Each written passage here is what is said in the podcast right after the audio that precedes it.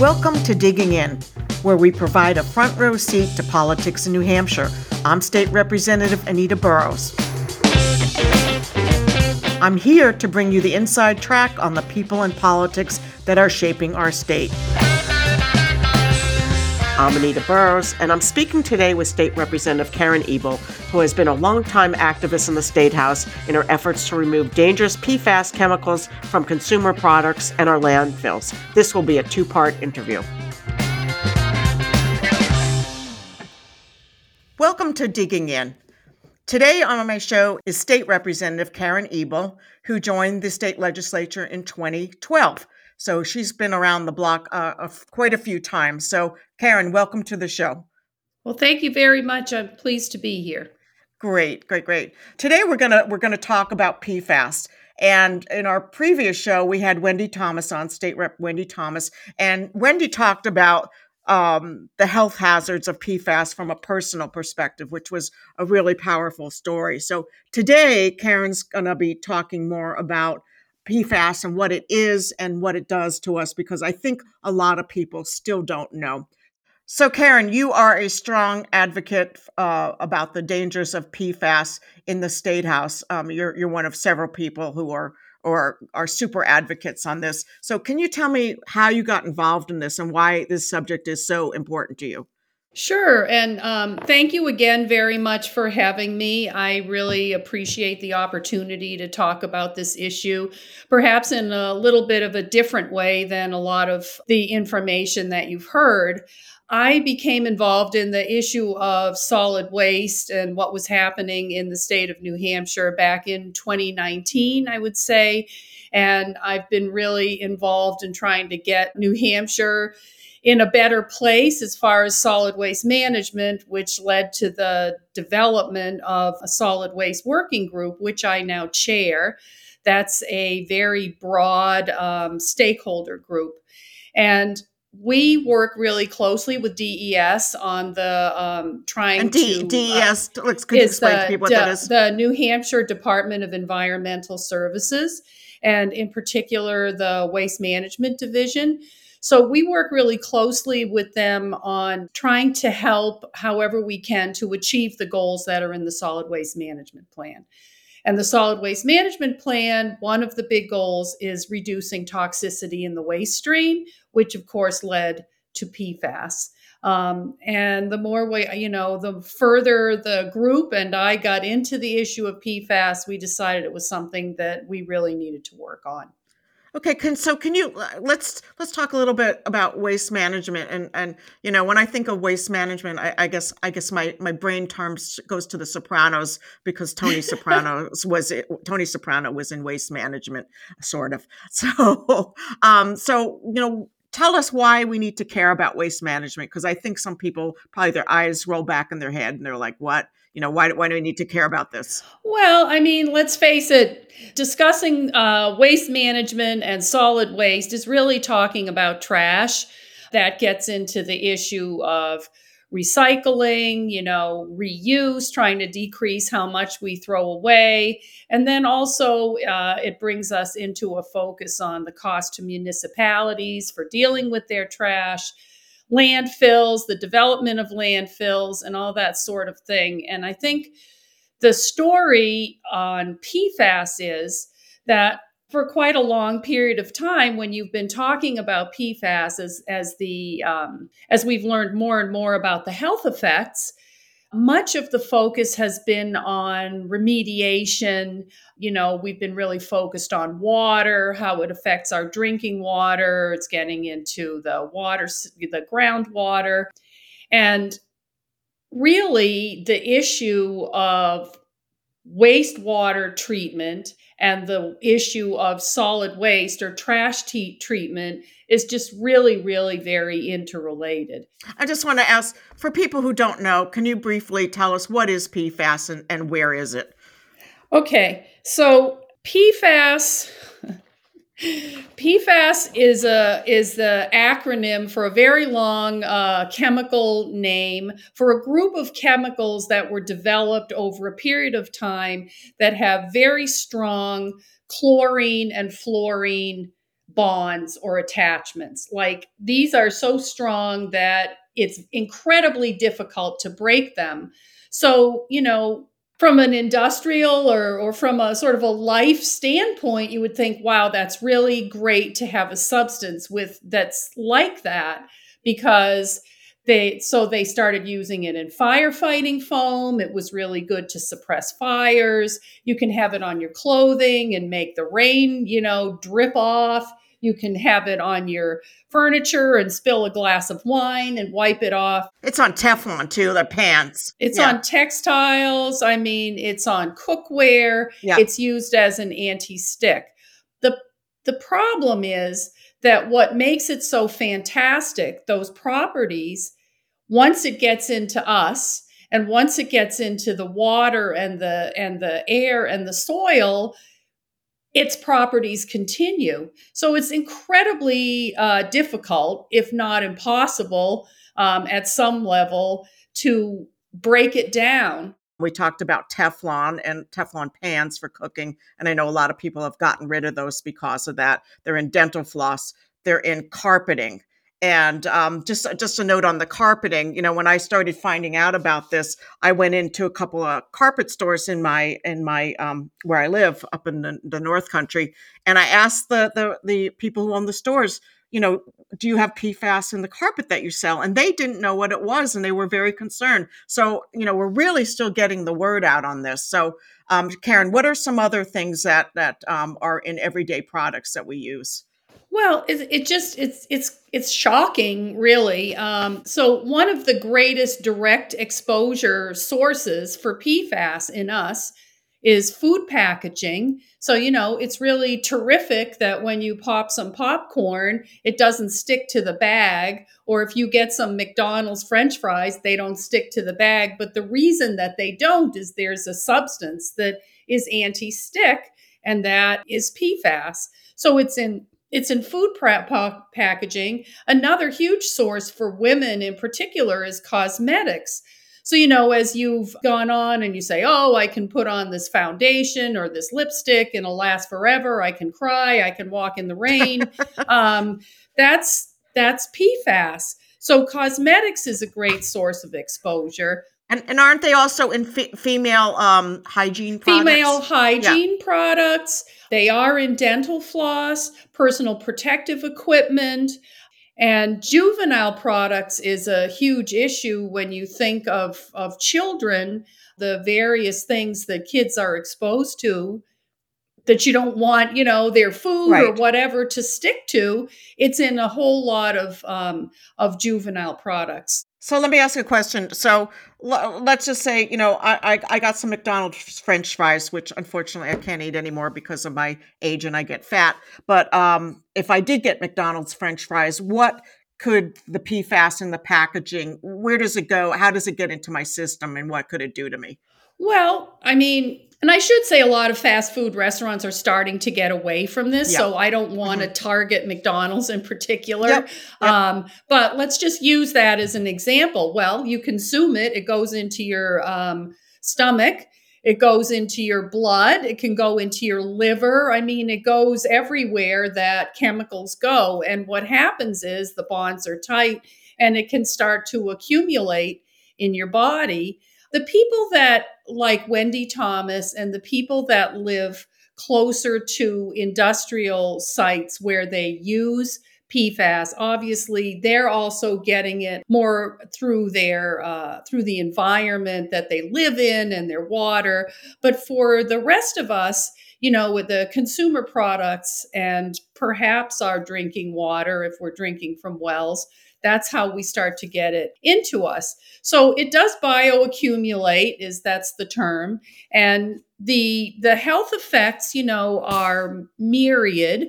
They can cause liver damage, they can increase cholesterol, there's an increased risk of thyroid disease, there can affect your immune responses, increased risk of asthma, decreased fertility, pregnancy related issues and then they're investigating you know kidney cancer and various cancers there are some folks that have lived near industrial sites. They think that, you know, there's a good chance that their breast cancer is related to it. And then you can get in Minnesota, there was a young woman who had an incredibly rare cancer who died at age 20, and it was a direct link wow. between her exposure to PFAS.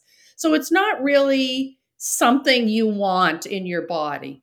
We were talking about Merrimack, the Merrimack area, and we know that St. Gaudens, St. Gobain uh, dump chemicals um, that cause a lot of um, cancer in that area. But um, what what something that really blew me away, um, I was chatting with um, the gentleman who runs our our water supply here in Bartlett, and he told me that there is a, a company in town. I won't name them that you know they provide landfill, and that the landfill was found to have PFAS in it, and that they had dumped it. I mean, you know, they were doing landfill at the new high school, and that there was PFAS in it. I mean, that is just mind boggling. And apparently, you know, they didn't do anything illegal. I guess there was nothing to stop them from doing that. So that really kind of shocked me. Yeah. So it's really, this is the thing, it's just really pervasive. And New Hampshire has been particularly burdened by it. The US uh, Geological Survey actually did soil testing all over the state of New Hampshire. And although it was at varying levels, there literally was no spot among whatever a hundred or more where they didn't find some level of of PFAS.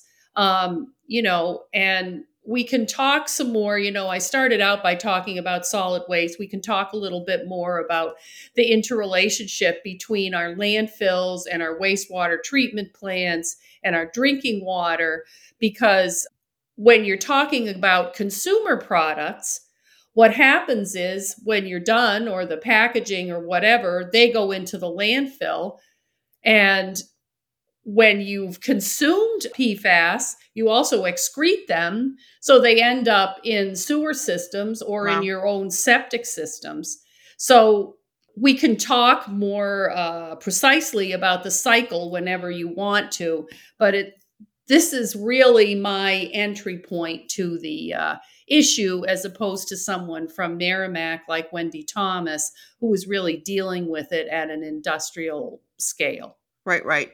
Karen, you and I have been involved in PFAS legislation. You as um, as a sponsor, me on the Commerce Committee, where we deal with many of these issues.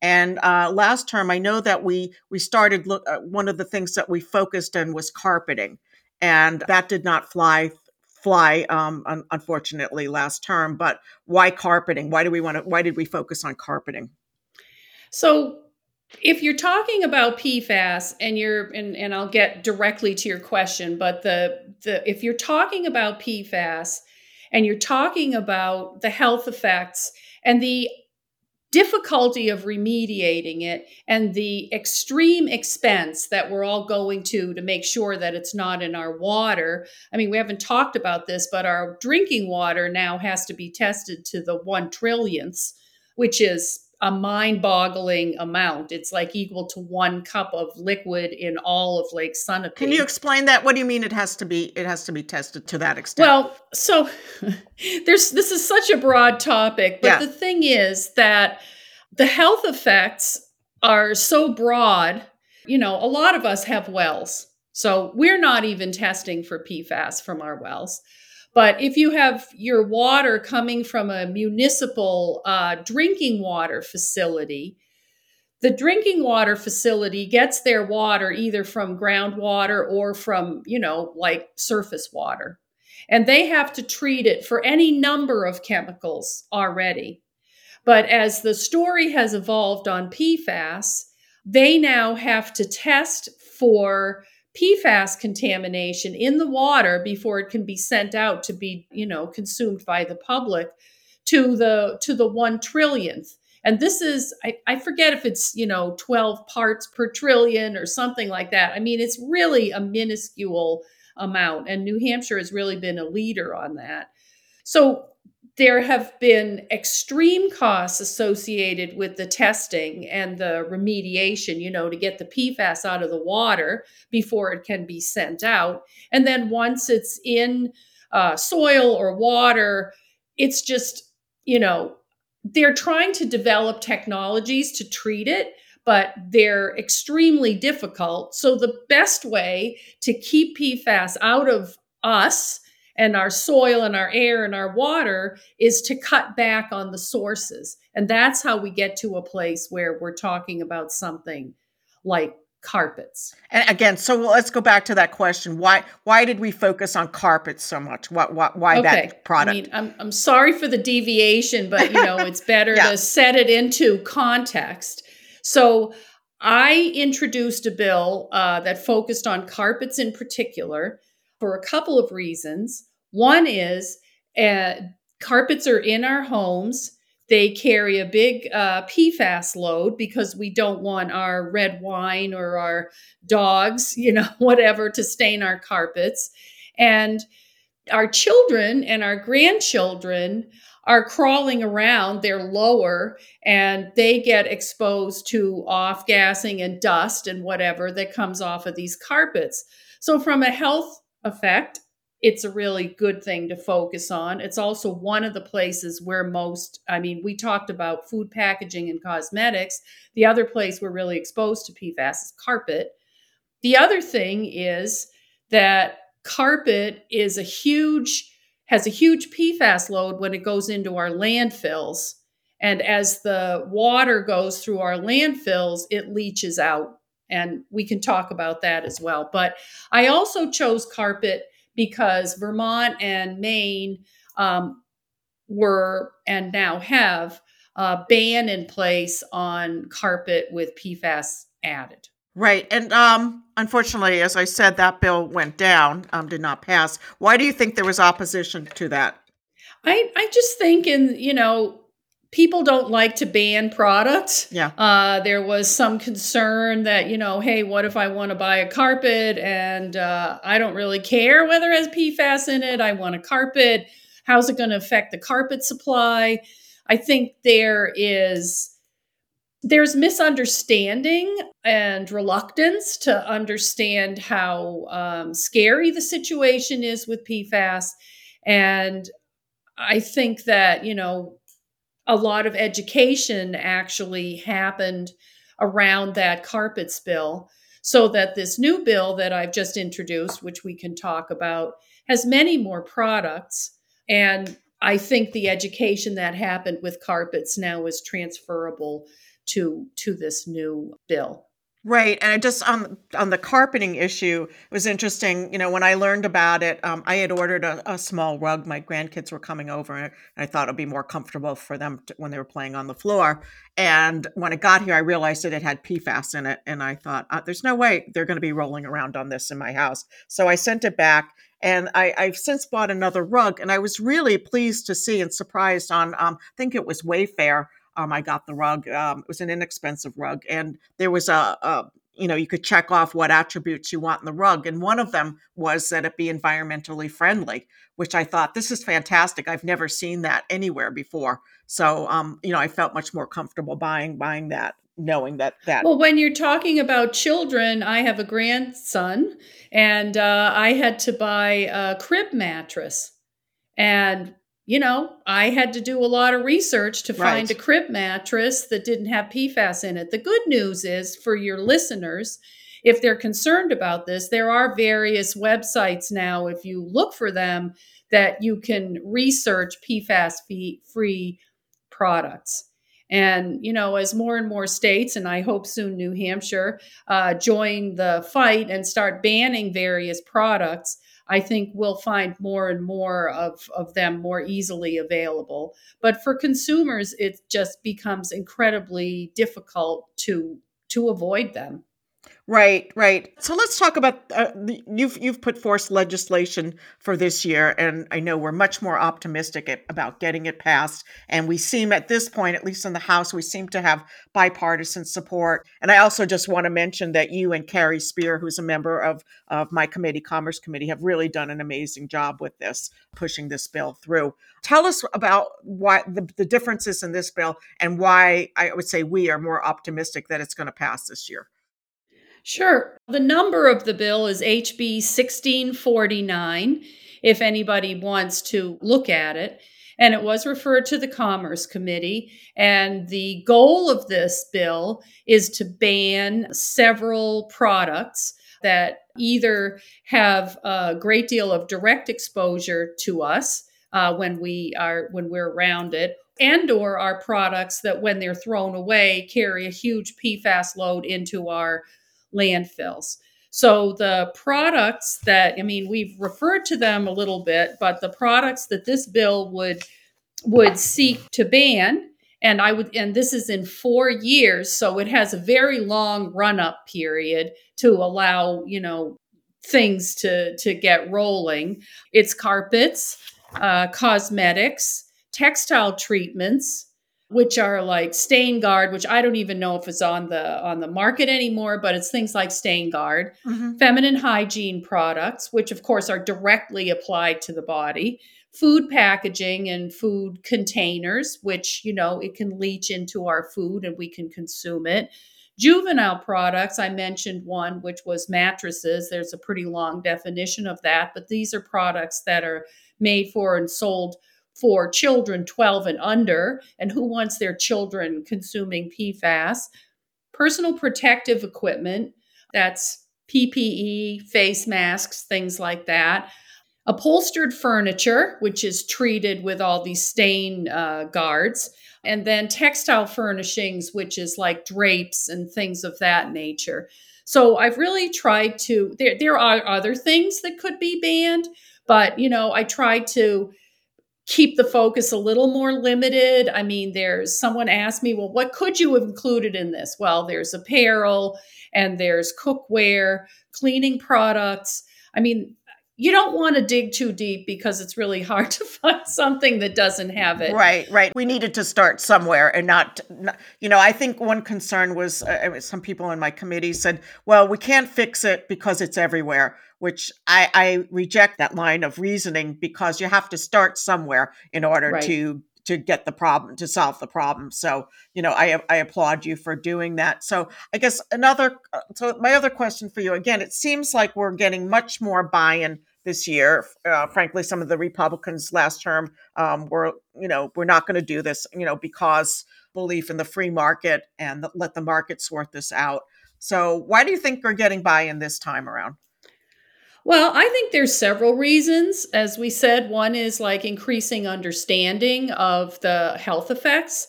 The other is when you look at the economic effects of having so much P- uh, PFAS in our system, which is the remediation that I was talking about. New Hampshire's already paid something like $110 million for remediation and upgrading wastewater treatment plants we haven't really talked about this so much. I hope we can go back to it. But, you know, the treatment to get PFAS out of our wastewater and etc. is incredibly expensive.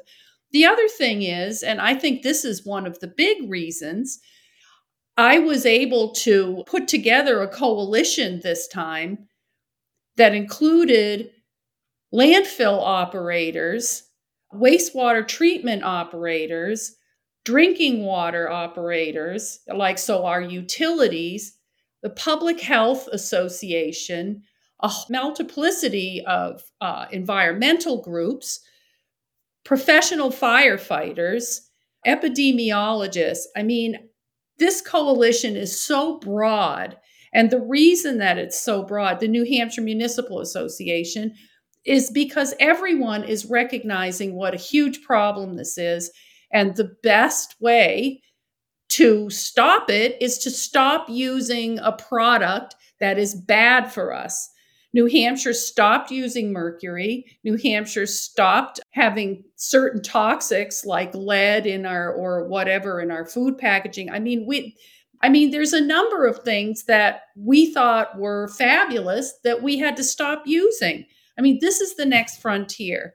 And right, I right. think anybody that has a family member that they care about has got to be concerned about their exposure to PFAS, especially because it's everywhere and we have this cocktail of them, all of us in our bodies.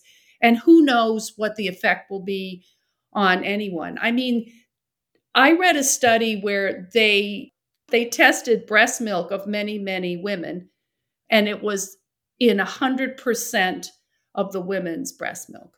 That's that's pretty That's scary. how pervasive That's pretty scary. is. So to me, it's it's logical.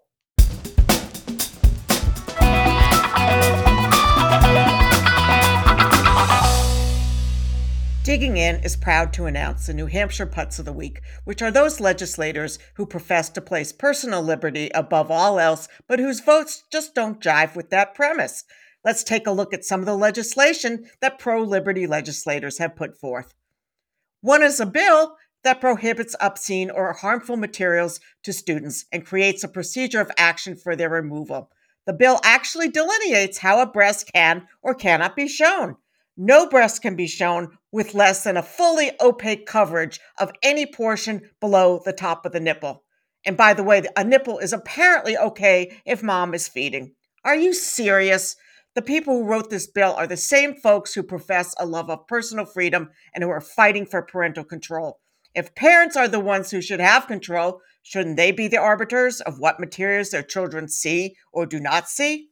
My dad was a proponent of allowing his children to read anything they wanted to, and I do mean anything.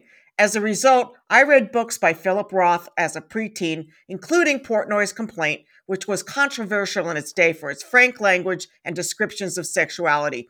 I don't think the book damaged my brain in any way, and I believe I turned out to be a reasonably sane human being. Another large area for legislative hypocrisy are bills relating to transgender rights. HB 619 was a bill that passed in the House which banned gender affirming care for minors. So much for parental rights in guiding their children's medical decisions in tandem with the medical community. If your child is trans, apparently parental rights just don't cut the Dijon mustard. The two circumcision bills passing through the legislature this year also strip parental rights away and enable state legislators to practice medicine without a license. This bill would force parents to see the medical devices that are used in circumcisions. Although for now, apparently they're off the hook for seeing those devices used for appendectomies. If you're a Jew or a Muslim who wants to circumcise your child by traditions that are thousands of years old, you cannot opt to do so in a hospital setting, which is what many parents actually choose to do. Legislators on the Liberty team are committed to free enterprise with as few regulations and restrictions as possible.